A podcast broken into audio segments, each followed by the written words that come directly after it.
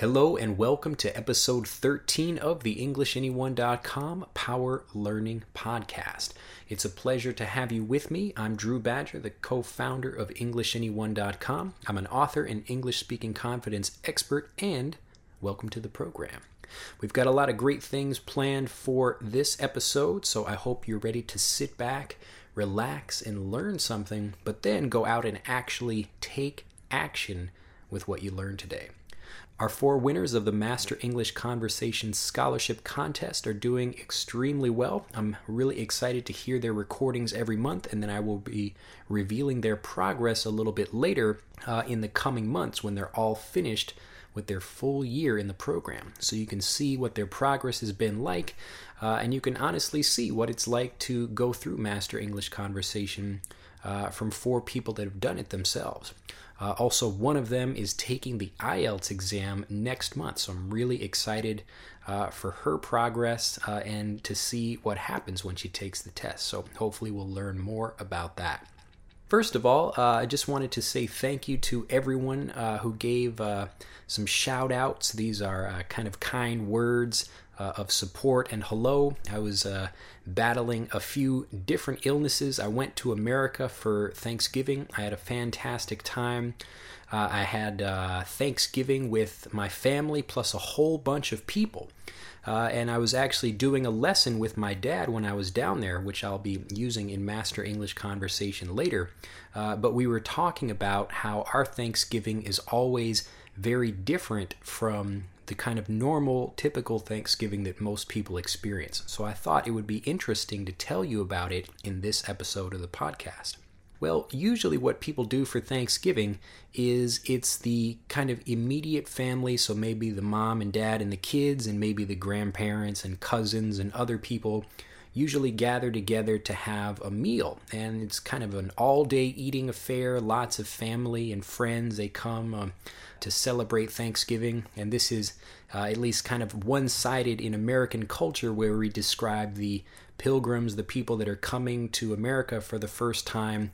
Uh, they needed the help of the local people that were living there, and this is kind of the story of Thanksgiving. So we survived and learn how to grow food as a result of working with people that were living on the land already. And so we get together and celebrate that. But what we do at my house for Thanksgiving uh, is we have a whole bunch of international lawyers that come to the house.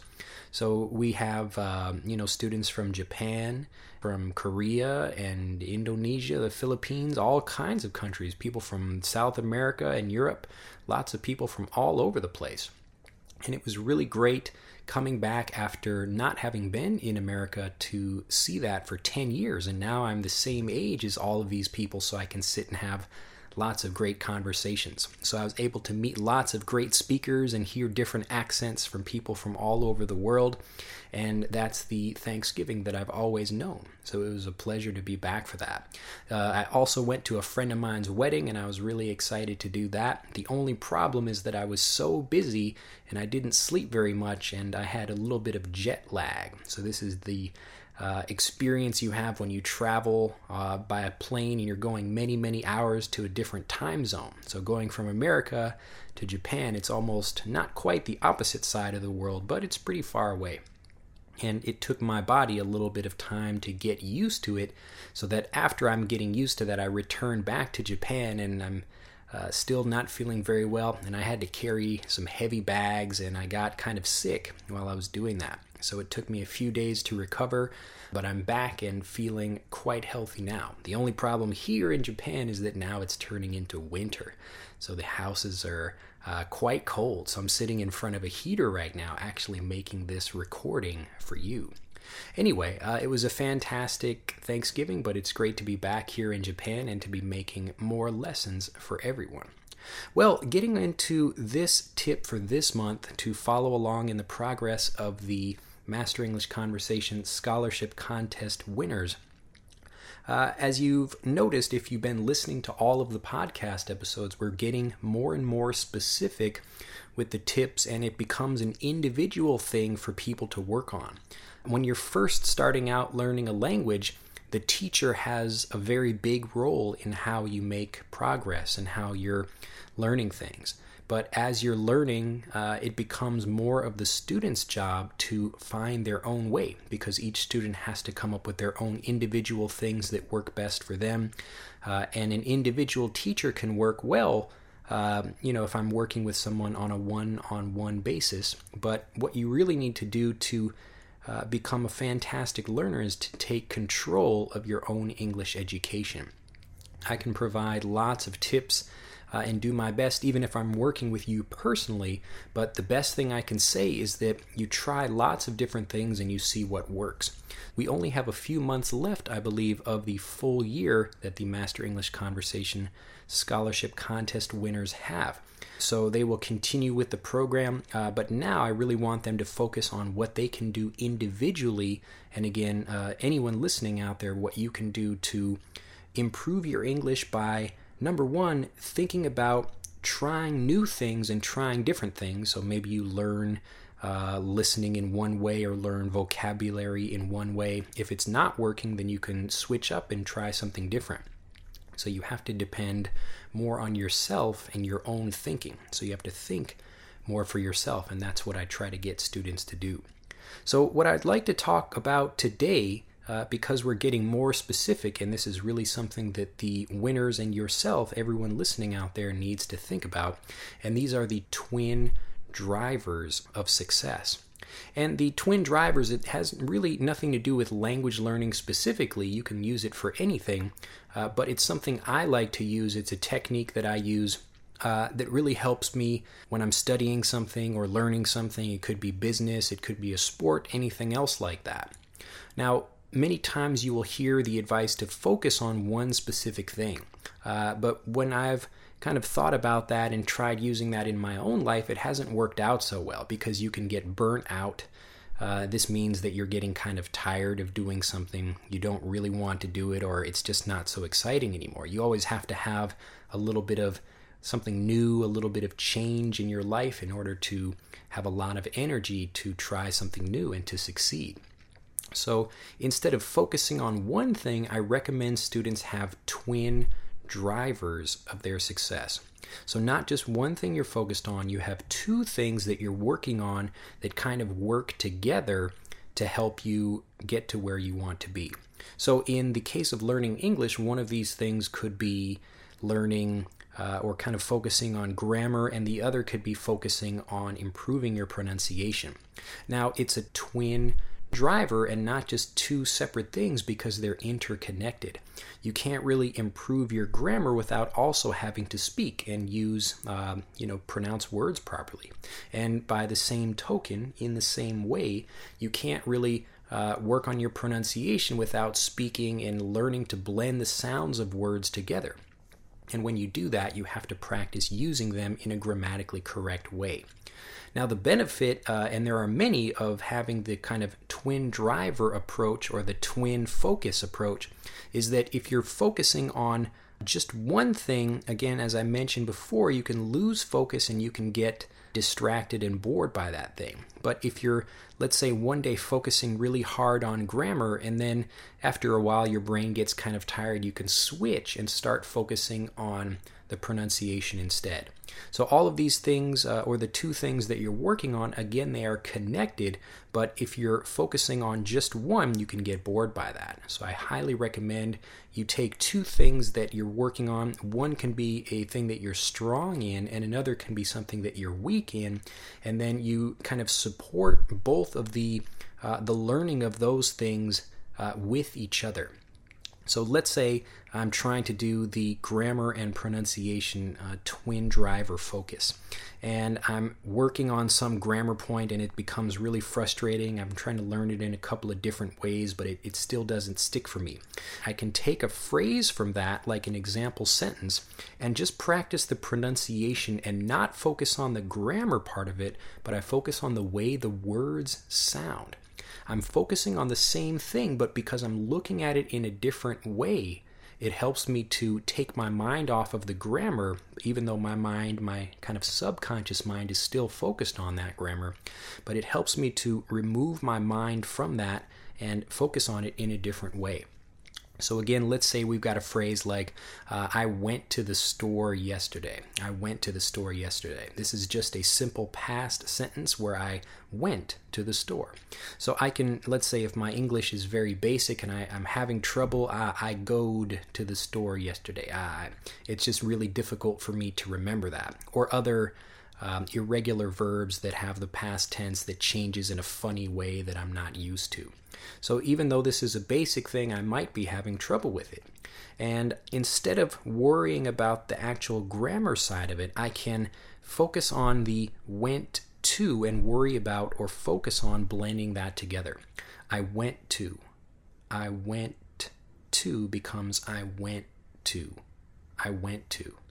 And as I worry or focus about uh, focus on the pronunciation, the grammar starts to be absorbed by my brain automatically. So I can stop focusing on that, but still focus on it in a roundabout way or a uh, kind of connected way. And again, this is the whole function of the twin driver system. So, the twin driver system, again, you can take one thing that you're really good at and push forward on it easily, and then use that to pull yourself uh, with something that maybe you're not so strong at.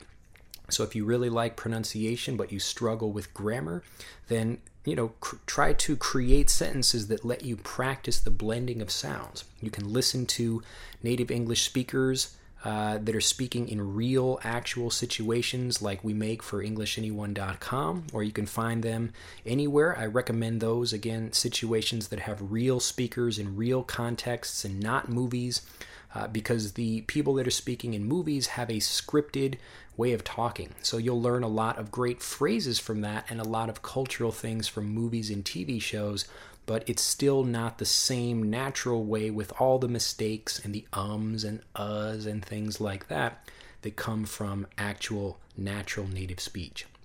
So pick something that has natural native speech and listen to it, but you practice just listening to the blending of the sounds. Listen to how the how the language sings. Listen to the melody of the language. And that will help you, you know, not only focus on improving your grammar, but you'll really get to improve your pronunciation at the same time. So again, this is the whole thing uh, about the twin drivers. So again, the two things are supporting each other. You can work on one that's strong while the other is weak. Uh, and if you get bored with one, you can tackle the other while you're working on that. It will also help you judge uh, how you're improving with one versus the other. Because a lot of times, if you're just focusing on one thing the whole time, it's really difficult for you to see where you're going. And it was interesting for me when I went back to see people and even see the area. Uh, I'm from Hyde Park in Chicago, near the University of Chicago. And if you're living there, the subtle changes or the the slow, gradual changes that happen to a neighborhood, they're not as visible to the people living there. You'll notice them, but it's much more obvious if you're a person that has not been there for many years and you go back and you get to see them, and everything has changed, uh, and everything that's different is very obvious. So if you're only focused on one thing and you're trying to do that, you can push yourself too hard and you won't be able to see your progress as well. So again, there's just there's really a lot of great ways about uh, the twin driver way of working on something. So it just depends on you personally what you really want to focus on. And you can focus on any two things you like, but make sure that there's a connection between those two things. And for pretty much everything in life, there is a connection of some sort. You could do learning English and doing gardening or whatever. Uh, it doesn't really matter what that thing is, but for you, you need to find that connection. So decide what your two things are, decide what your two drivers are, the two drivers of success. Then focus on one of those things until it gets difficult or boring or you know you're not feeling the success flowing as smoothly as you'd like. Then you can switch over immediately to the other one and push forward on that so that when you return to the original thing, ah, it becomes much easier to understand and you're a lot more excited to continue because you're always having a sense of progress and a sense of success. So, as a teacher, I'd really love to continue to give you more specific things that you need to do with your English, but at the same time, uh, I'm I wouldn't be as good of a teacher if I told you exactly what to do. I want to open the door for you to go out and see success and honestly, you feel a lot more success if you have uh, it kind of you are the one that's creating that success. If you are the one that's deciding what to do and taking action because of that, and not just hearing something from a teacher, then you feel a real sense of empowerment, and that's what I want for you. So, for the four winners of the Master English Conversation Scholarship, and for everyone else out there, find your two drivers of success. Go out uh, and focus on one of those things, practice with it, and then switch to the other one when you're having problems. And then that will help you really see lots of improvement and success in your English learning. The last thing I'll talk about today is something that I mentioned uh, in uh, a letter recently to my Power Learning subscribers. This is a free video course plus uh, well we've got lots of videos in the program actually that'll help you build your speaking confidence um, explain why English is such an important thing to be learning, uh, and actually go through a lot of the tips that I use to make Master English Conversation so successful for members. Uh, it also has a an ebook where I've just released that'll help you meet other native English speakers that you can practice with online.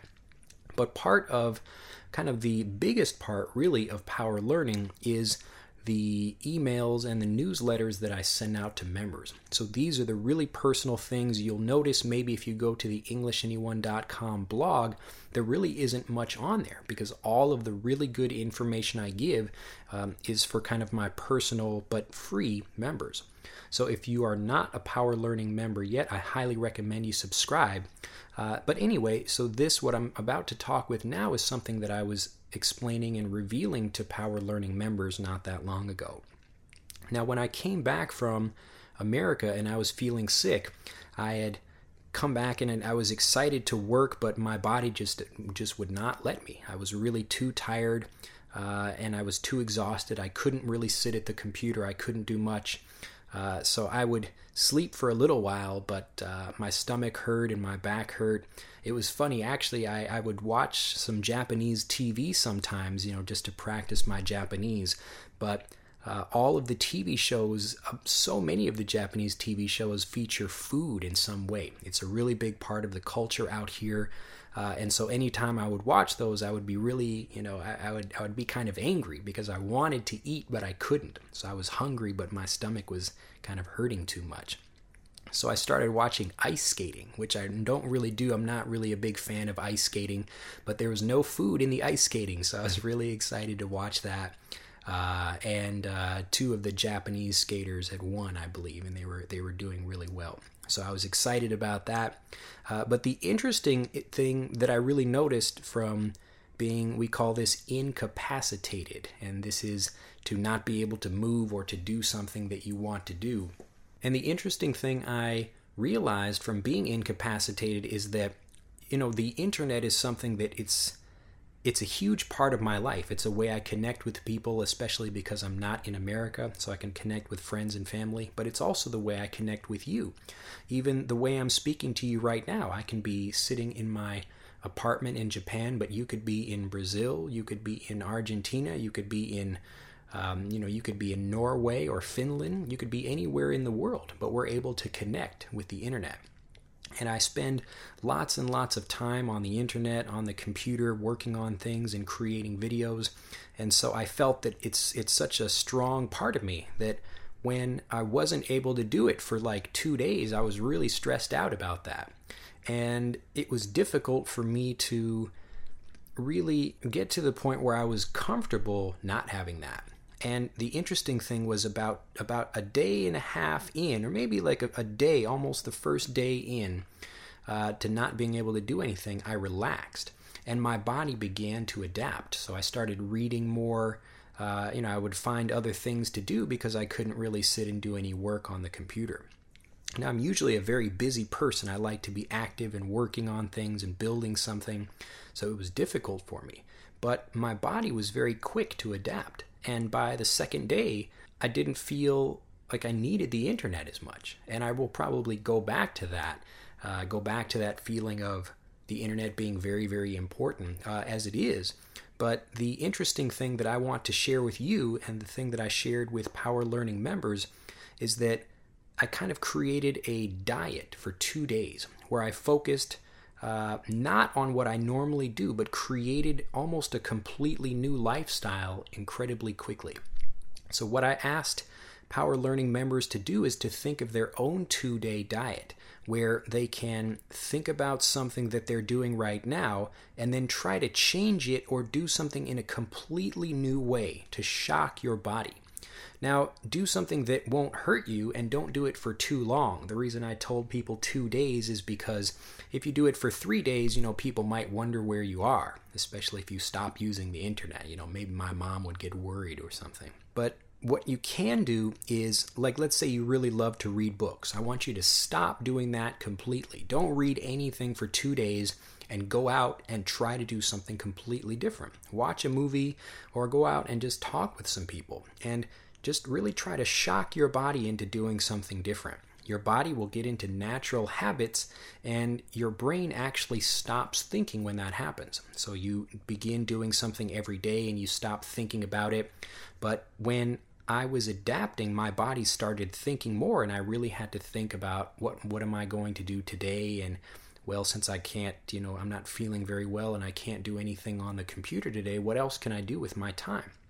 So I start, you know, talking more with people uh, that are around me and, you know, reading books and having more kind of different things in my life during that period. But because of the two day diet, I'm able to shift in a new way of thinking after the diet is finished. So now that I'm feeling better, I can find something uh, that I'm interested in, uh, but still have that balance where I'm able to work on things on the computer at the same time. So, these two things, the things that I'd like you to think about for this episode the first one is the twin drivers of success. So, find your two things. But the other is I'd like you to try a two day diet of some kind. If you're learning and you always study in one room, find a completely different room to study in. If you're liking to sit, you know, outside and you like to do things inside, go inside and try to build like a model house or something like that. Just do something completely different, not only for your learning English ability, but also just to get your mind thinking and to wake yourself up. It's a exercise in shocking your body. So you've got a lot to deal with for this month, and I hope you really enjoyed this episode with me. If you've got any questions or ideas or anything that you think would be helpful, uh, two day diet ideas, especially, or twin driver examples, comment down below this video either on EnglishAnyone.com or on YouTube, wherever you're watching it or listening to it. And I really look forward to speaking with you soon. Have a fantastic day. Think about your twin drivers and your two day diet, and I will see you next time. Bye bye.